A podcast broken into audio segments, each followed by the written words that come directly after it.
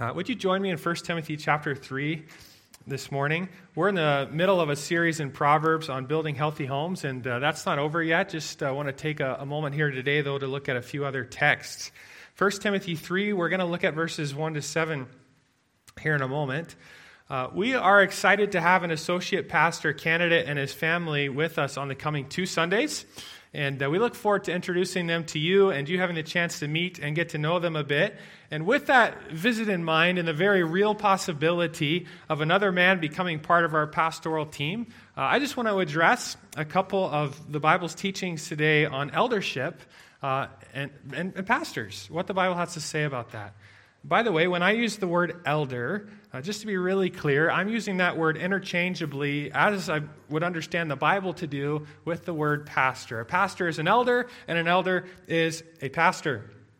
And when you speak about a church's eldership, uh, at least as we do that, we'd be speaking of a church's team of pastors.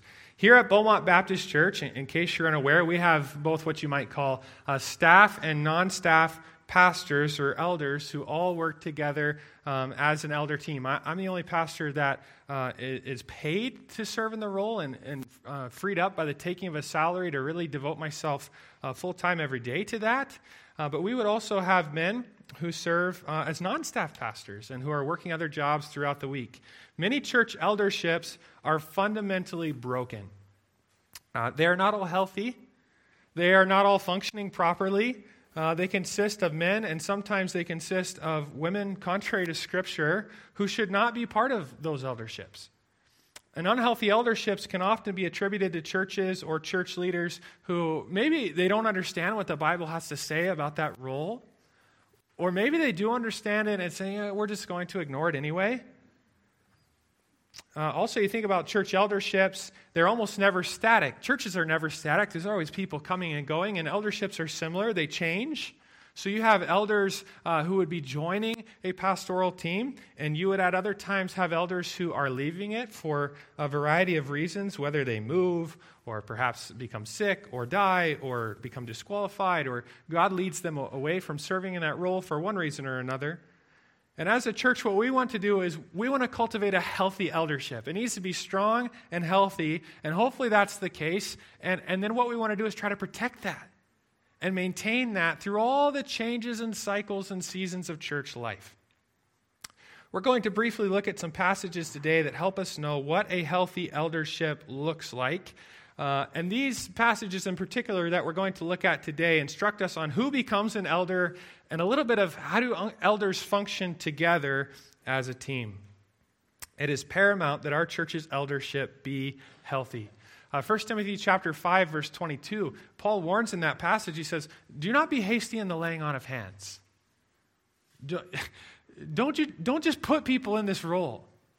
You make sure the people that end up occupying that role and that space belong there. And so today we want to consider two signs of a healthy eldership. Here's the first one a healthy eldership consists of men who meet the qualifications. I've asked you to turn to 1 Timothy chapter 3. There are parameters that have been put in place by God Himself on who should and should not be an elder. In other words, there are certain boxes, we might say, that need to be checked in a man's life in order for him to serve as a pastor.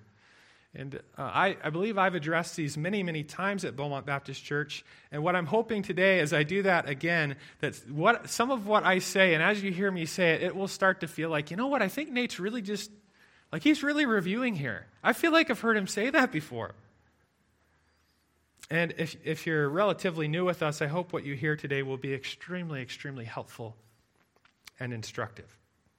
I just took a course last week on uh, boater safety. It was a three to four uh, hour online course with different modules and segments where you'd uh, watch little videos and uh, read little chapters. And what I found in that, that boater education course is every module, every chapter, it's like they kept sneaking this, this one particular, particular item in again and again and again. And what it was is uh, it all had to do with your personal flotation device. And they kept coming back to do you know what the primary reason that people drown is for and are killed in boating accidents? They, they didn't have a life jacket or a personal flotation device on the boat. Oh, next segment. Oh, by the way, do you know do, personal flotation device, life jacket, life jacket, life jacket, life jacket, chapter after chapter, segment after segment. They just keep beating this thing. And that's really, in a sense, what I'm going to do a bit today. If you think I'm beating a dead horse, you're right. That is exactly what I'm doing, and very, very intentionally, because when elderships go sideways, whole churches tend to go down with them. This is no small matter. These are things you're going to hear again and again at Beaumont Baptist Church. So, what are the boxes that need checked in a man's life based on 1 Timothy 3 1 to 7? Well, here's the first box you are looking for evidence of craving. Uh, verse 1 of 1 Timothy 3 says that the saying is trustworthy. If anyone aspires to the office of an overseer, he desires a noble task. Okay, that, the verse I just read uses the word aspires and desires, and both of those words describe the craving that a man should have for the work of a pastor. When God calls a man to pastoral ministry, he places within that man aspiration and desire for the work itself. This verse is very clear that a God called man doesn't simply desire the, the office of a position, he doesn't just desire some title or role, so to speak. He desires the work of a pastor. Uh, we see this in the last part of verse 1, which says, He desires a noble task. He desires the task itself. I think this verse actually summons God's people to examine a man's motivation for ministry. What's driving him? Does he desire a title? Does he desire some role that people will see him and look at him in a certain light? What's driving him? Does he desire a title or does he desire the work? The, the one is driven by a selfish ambition and the other is driven by love. And it's really important. So, box number one, you're looking for the evidence of craving. Box number two, you're looking for the evidence of character. And that's verses 2 to 7. I want to read uh, these verses. Therefore, an overseer must be above reproach. That's the big idea the husband of one wife, sober minded, self controlled, respectable, hospitable, able to teach, not a drunkard, not violent but gentle, not quarrelsome, not a lover of money. He must manage his own household well, with all dignity, keeping his children submissive. For if someone does not know how to manage his own household, how will he care for God's church? He must not be a recent convert, or he may become puffed up with conceit and fall into the condemnation of the devil. Moreover, he must be well thought of by outsiders, so that he may not fall into disgrace and to a snare of the devil. Uh, these verses speak of character that can be witnessed generally and in the specifics. Generally, the idea is of being above reproach. And uh, I've illustrated this several times with the idea of Teflon. Uh, a pastor should be a Teflon man. Many of you cook with Teflon pans. The idea, at least with Teflon, is, is if you have a good Teflon pan, nothing's supposed to stick to it. A pastor should be a Teflon sort of guy in the sense that people may throw stuff at him. They, they may attack his character and say, well, look at this and look at that. But when they do that, nothing actually sticks. Nothing actually holds. They may throw eggs at his character, but they don't actually stick. He's a Teflon sort of man. He's, we might say, above reproach. There's nothing you can pin on him with his character. That's the general idea. But character should also be witnessed in the specifics. In the specifics, an elder should be characterized as a one woman man he should be sober minded and self controlled, respectable, hospitable. He should be able to teach, not a drunkard, not violent but gentle, not quarrelsome, not a lover of money, a good manager of his own house, not a recent convert, well thought of by outsiders. Uh, we could spend time on each of those. We've done that in the past. I'm not going to do that here today. But that's, that is not to say that an elder never struggles, sins, or has spiritual challenges with any of these. Uh, there, there is no pastor who is perfect or doesn't struggle. We're all in this Christian life together and we, we have the flesh and the spirit. But generally speaking, this is how he should be characterized. Box number three that needs to be checked. You're looking for evidence of capacity. These all start with C. The first is craving, second is character, third is capacity. Uh, as with any trade, the workman needs to have the necessary skill set to get the job done.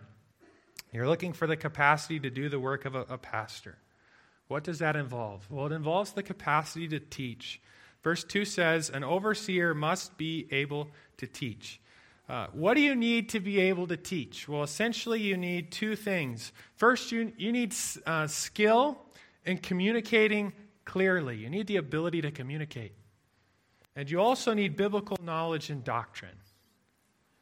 Both skill and knowledge are required. Uh, by the way, I think as we, we note uh, an elder being able to teach, I think we need to remember that not all teaching is public, like, like what's happening right here in this setting. A lot of teaching happens one on one, small group settings, but the ability to pass on to another person God's truth and do that in a way that's clear. So, the capacity to teach, and along with that, the capacity to manage. Look at verses 4 and 5 again. He must manage his own household well, with all dignity, keeping his children submissive. For if someone does not know how to manage his own household, how will he care for God's church? Uh, pastors do function as administrators and leaders. And God tells us to look at how a man manages his own household to see whether or not he will be capable of managing God's household, the church. One writer noted, How you handle your bride matters very much if you would care for Christ's bride. That's the connection that these verses are making. Should a pastor be married, he should be a godly husband and a godly father. So, what are we looking for? Craving, character, capacity, and all three of those, number four, the fourth box, must be confirmed. That's the fourth C. They're confirmed by other believers, not simply the man himself. You're looking for the evidence of confirmation. After talking about pastors in verses 1 to 7, God goes on and says of deacons in verse 10, it says, And let them also. In other words, let them also, just like the elders that were just talked about in the previous verses, let them also be tested first. In other words, other believers confirm whether or not a man should be a pastor. There's some element of, of testing where other people are looking in saying, yes, yes, and yes. We see it. There's some history, there's some track record here. That means there's no such thing as a self proclaimed pastor. Uh, the text isn't very specific here, but typically that, that confirmation happens when a church calls a man to be their pastor. Uh, but we should be asking questions like this, I think. Would those who know a man best and those who have served with him and, and those who have given him opportunities, would they confirm that the first three boxes have been checked? Would those people confirm craving and character and capacity? Other believers need to be able to attest to that. A healthy church eldership consists of men who meet the qualifications. On the second Sunday that our associate pastor candidate is here, he's going to be here this coming Sunday and the Sunday after. On the second Sunday that he's here, during what is normally our table time slot after the worship service, we, we often will have our worship service, break for 15 minutes, and then we will have something called table time. During that slot, um, I'm going to ask him several questions publicly in front of all of you about his craving, character, capacity, and confirmation by the church. And if, if you're listening for that, you'll know, oh, I see what Nate's doing. He's asking questions that, that are all kind of in line with this text so that we can hear this guy speak to some of these matters. Our elders have already had lots of conversations with him about these things, but we want you to get a taste of that. Uh, and, and, and that's what it will be a taste. But we want you to have it. And if any of you have any concerns about any of those C's based on what you hear or even perhaps what you do not hear, uh, we would say, please come talk to us. I think all of us want, want what is best for our church. And our expectation uh, is that you'll walk away really encouraged by what you hear, especially if you know what you're listening for based on this text. Let's move on to a second sign of a healthy eldership. And I want you to turn with me now to the book of Acts, chapter 11. Second sign of a healthy eldership. A healthy eldership balances rule by one and rule by some. A healthy eldership balances rule by one and rule by some.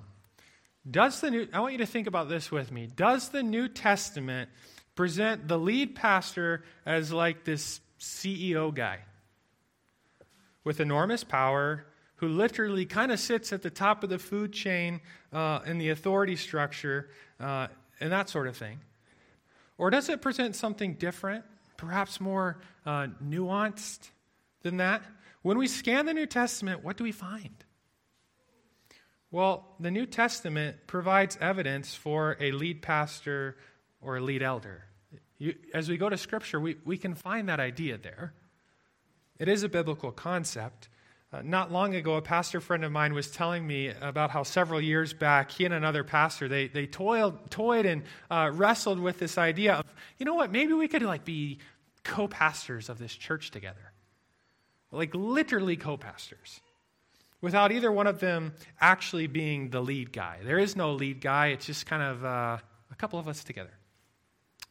And in time, both of them agreed that that wasn't going to work, and one of them really did need to be the lead guy. I mean, they'd both be in the trenches together, but there, there needed to be kind of a point guy. Is that biblical? Well, from the very beginning of church history, you see individuals holding a singular degree of authority in local churches.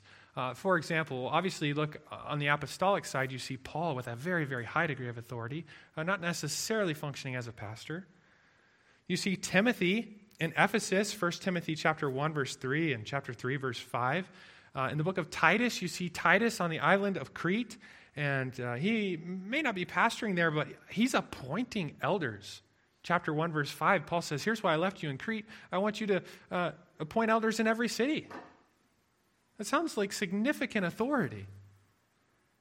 Uh, by the time, when, when you look at Acts chapter 12 and 15 and 21, it seems very clear that James, is, is, he's the presiding leader of the church in Jerusalem. He seems, it seems like he's the guy. In 1 Corinthians 3, verse 6, Paul says, I planted, and then what happened? Well, Apollos came and he watered. And again, you get this idea that there, there was like this key guy. You have Archippus with the Colossians, Colossians 4, verse 17. In the book of 3 John, you have something going on with Diotrephes and then Demetrius. Uh, maybe a, a, particularly interesting passage is Revelation chapter 2 and 3. You have all these letters that are written to churches, and who are they addressed to? Each of those letters are written to an, uh, addressed specifically to an individual. To the, I think in the, the King James, the way it had worded it, to the angel of the church of, to the angel of the church of. Angel is a word that simply means messenger. To the messenger of the church of. And it seems more than likely that each of those people, quote unquote, referred to as angels, probably not the best translation there, messenger being the idea, each of those being the pastor of those churches.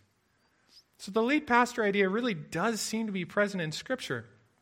However, Simultaneously, along with that, the New Testament provides evidence for a plurality of pastors and elders. And again, those words being used interchangeably. I've asked you to turn to Acts chapter 11, verse 30. Though Scripture does not give a specific mandate that churches must have multiple elders, that certainly seems to be, as you scan the New Testament, that certainly seems to be the predominant pattern and the ideal scenario. Provided that the men are qualified, provided that they do have craving, character, capacity, and confirmation of, of, of other believers. The word elder is almost always used in the plural in the New Testament. If you do a word search on this word in the New Testament, this is what you will find. You will find elders, plural, again and again and again and again, and you will almost never find an elder singular. And I'll show you that. I want to demonstrate that to you from Scripture, beginning in Acts chapter 11, verse 30. We're just going to kind of work our way through the book of Acts and just note this. Acts 11, verse 30. It says, And they did so, sending it to the elders, plural, by the hand of Barnabas and Saul. Turn over to chapter 14 and look at verse 23. And when they had appointed elders, plural, more than one. When they had appointed elders for them in every church, with prayer and fasting, they committed them to the Lord in whom they had believed. Uh, you can skip over to Acts chapter 15. And now we're getting to the territory of, uh, in the book of Acts, what's called the Jerusalem Council. Acts chapter 15, you look at verse 2 with me. And there's this big debate going on in the church and some things that need uh, worked out and settled theologically. Acts chapter 15, verse 2, it says, And after Paul and Barnabas had no small dissension and debate with them, Paul and Barnabas and some of the others were appointed to go up to Jerusalem to the apostles and to who? The elders about this question. They've got a question that they're wrestling with theologically. And they're all going to Jerusalem and they're going to meet with the apostles and the elders. Uh, skip down to verse 2. When they came to Jerusalem, they were welcomed by the church and the apostles and the elders, plural. Uh, so skip down to verse 22 of Acts chapter 15. Then it seemed good to the apostles and the elders, plural, with the whole church to choose men from among them and to send them to Antioch. Now flip over to Acts chapter 16, verse 4.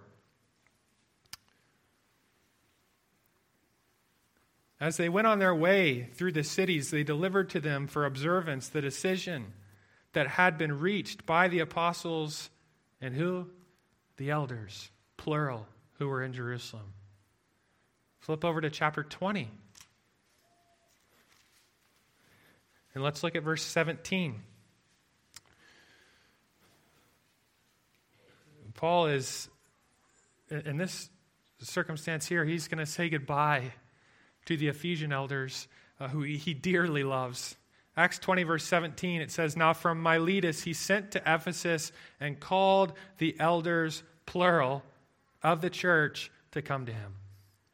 Flip over to the next chapter, chapter 21.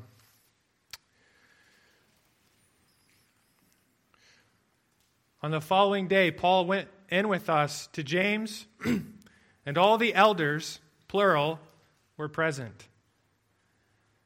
Uh, that's, that's just the book of Acts. Titus chapter 1, verse 5, I mentioned this verse. Uh, Paul writes to Titus and he says, This is why I left you in Crete, so that you might put what remained into order and appoint elders, plural, in every town, as I directed you. Uh, you're probably also familiar with James chapter 5, verse 14, which asks this question Is anyone among you sick? Let him call for the elders, plural, of the church, and let them pray over him. Okay, based on, uh, we just looked at several verses, and I'd ask you a question. What is the consistent pattern of those verses? You see pastors, plural. And what do you see them doing? You see them doing things like leading and shepherding and deliberating and making decisions. How? Together. You don't see standalone pastors. You don't see uh, the pastor, CEO, all by himself at the top of some authority structure, making all the decisions and setting all the directives. That's just not what we see when we open up our Bibles. Shared leadership like that, like what we see, often takes significantly more work, but it's far, far better. Alexander Strauch, who wrote what has really become the classic work on biblical eldership, has this to say. To function properly, shared leadership, that is plurality, requires a greater exercise of humble servanthood than does unitary leadership, than the, the solo CEO pastor model, basically. He goes on to say, furthermore, shared leadership is often more trying than unitary leadership. It exposes our impatience with one another, our awful pride, bullheadedness, self selfish immaturity, domineering disposition, lack of love and understanding of one another, and prayerlessness. Go, really? Well, if you question just how serious Strauch's words are, I could tell you stories from right here in Alberta of elderships that have literally blown up and split apart during COVID. Eldership done right isn't always easiest, but it's always best. A healthy eldership balances this idea of rule by one. Yes, there's, there's a lead pastor. It balances the idea of rule by one and rule by some, a plurality of elders. To give you a quick look under the hood of our eldership, uh, as a lead pastor, I do set a lot of direction and, initiative uh, and a lot of conversations. Like I'm the one bringing a lot of those to the table, so to speak, and that sort of thing with our eldership. But with that, have you ever noticed, um, and I would imagine that you have. Have you ever noticed that whenever decisions are made and communicated with you here at Beaumont Baptist Church, you always hear something like this We as elders, or the elders have decided, or the elders believe, uh, something along those lines. And that's because we make decisions together, we roll them out together, and we stand by them together. When we make decisions, we sit down with more or less equally weighted voices. And that means actually that my personal desires and my personal wishes don't always carry. And that's a good thing. How I would lead by myself might not happen, and that's healthy. No one has that kind of power or sway. When approached properly, eldership mitigates the potential risks of both young elders as well as seasoned, highly, highly revered ones. Uh, you, you think about young elders. Young elders don't always have as much experience or wisdom behind them. And good, seasoned elders, one of the things that can happen is men like that can, can accrue a very, very high degree of trust and clout over the years of faithful and fruitful service. And that's a great, great strength with a huge potential weak spot in it. Because over time, what can happen is other people just start to trust their voice without ever questioning or challenging it. And it's probably right 95% of the time. But God has put something in place where, yes, you have this lead pastor idea, but, but you have this team. You have this eldership of men who meet these qualifications. And they love God and they love their church and they love each other. And hopefully they have character and humility and they come together and they, they wrestle with what Scripture says and uh, what their church should do and how they should lead and all of these things, and it's good. Healthy elderships insulate from the danger of one, young or old, and, and so many, so many other things. They can, there's a lot of dangers as well, though, which is why it's so important that we follow what God says in 1 Timothy 3 and try to follow what he has laid out to the best of our ability. A healthy eldership balances rule by one and rule by some. It is paramount that our church's eldership be healthy. And I just wanted to put that before you this morning as we have an associate pastor candidate coming in the next uh, couple weeks. I think that's all of our desire. God, would you bless our church? We want something healthy, we want something strong. Uh, we want to be looking for these things that you've laid out in Scripture and we want to function properly. Uh, I hope that's helpful to you. I know it's just kind of flying over a lot of things really quick this morning. And uh, always happy to answer any questions you might have. Uh, but I hope that'll give you a little bit fuller understanding of what the scripture teaches on pastors and their calling to the work of pastoral ministry and how they work together. Will you bow your heads with me uh, at this time? I want to, I want to encourage you this time to just take the next few minutes there in your seat to uh, pray to the Lord, however He may lead you. Uh, I'd encourage you to pray about the next couple Sundays and that God's will would be done, that God would strengthen and fortify our eldership, protect it, that it would be healthy for years to come, that we would have the right men that God wants us to have in our eldership, and that it would function as God wants it to function, that it would be extremely healthy, extremely strong uh, for His glory and for the benefit of the church. Why don't you take a few moments to pray, and then I'll close this in prayer here momentarily.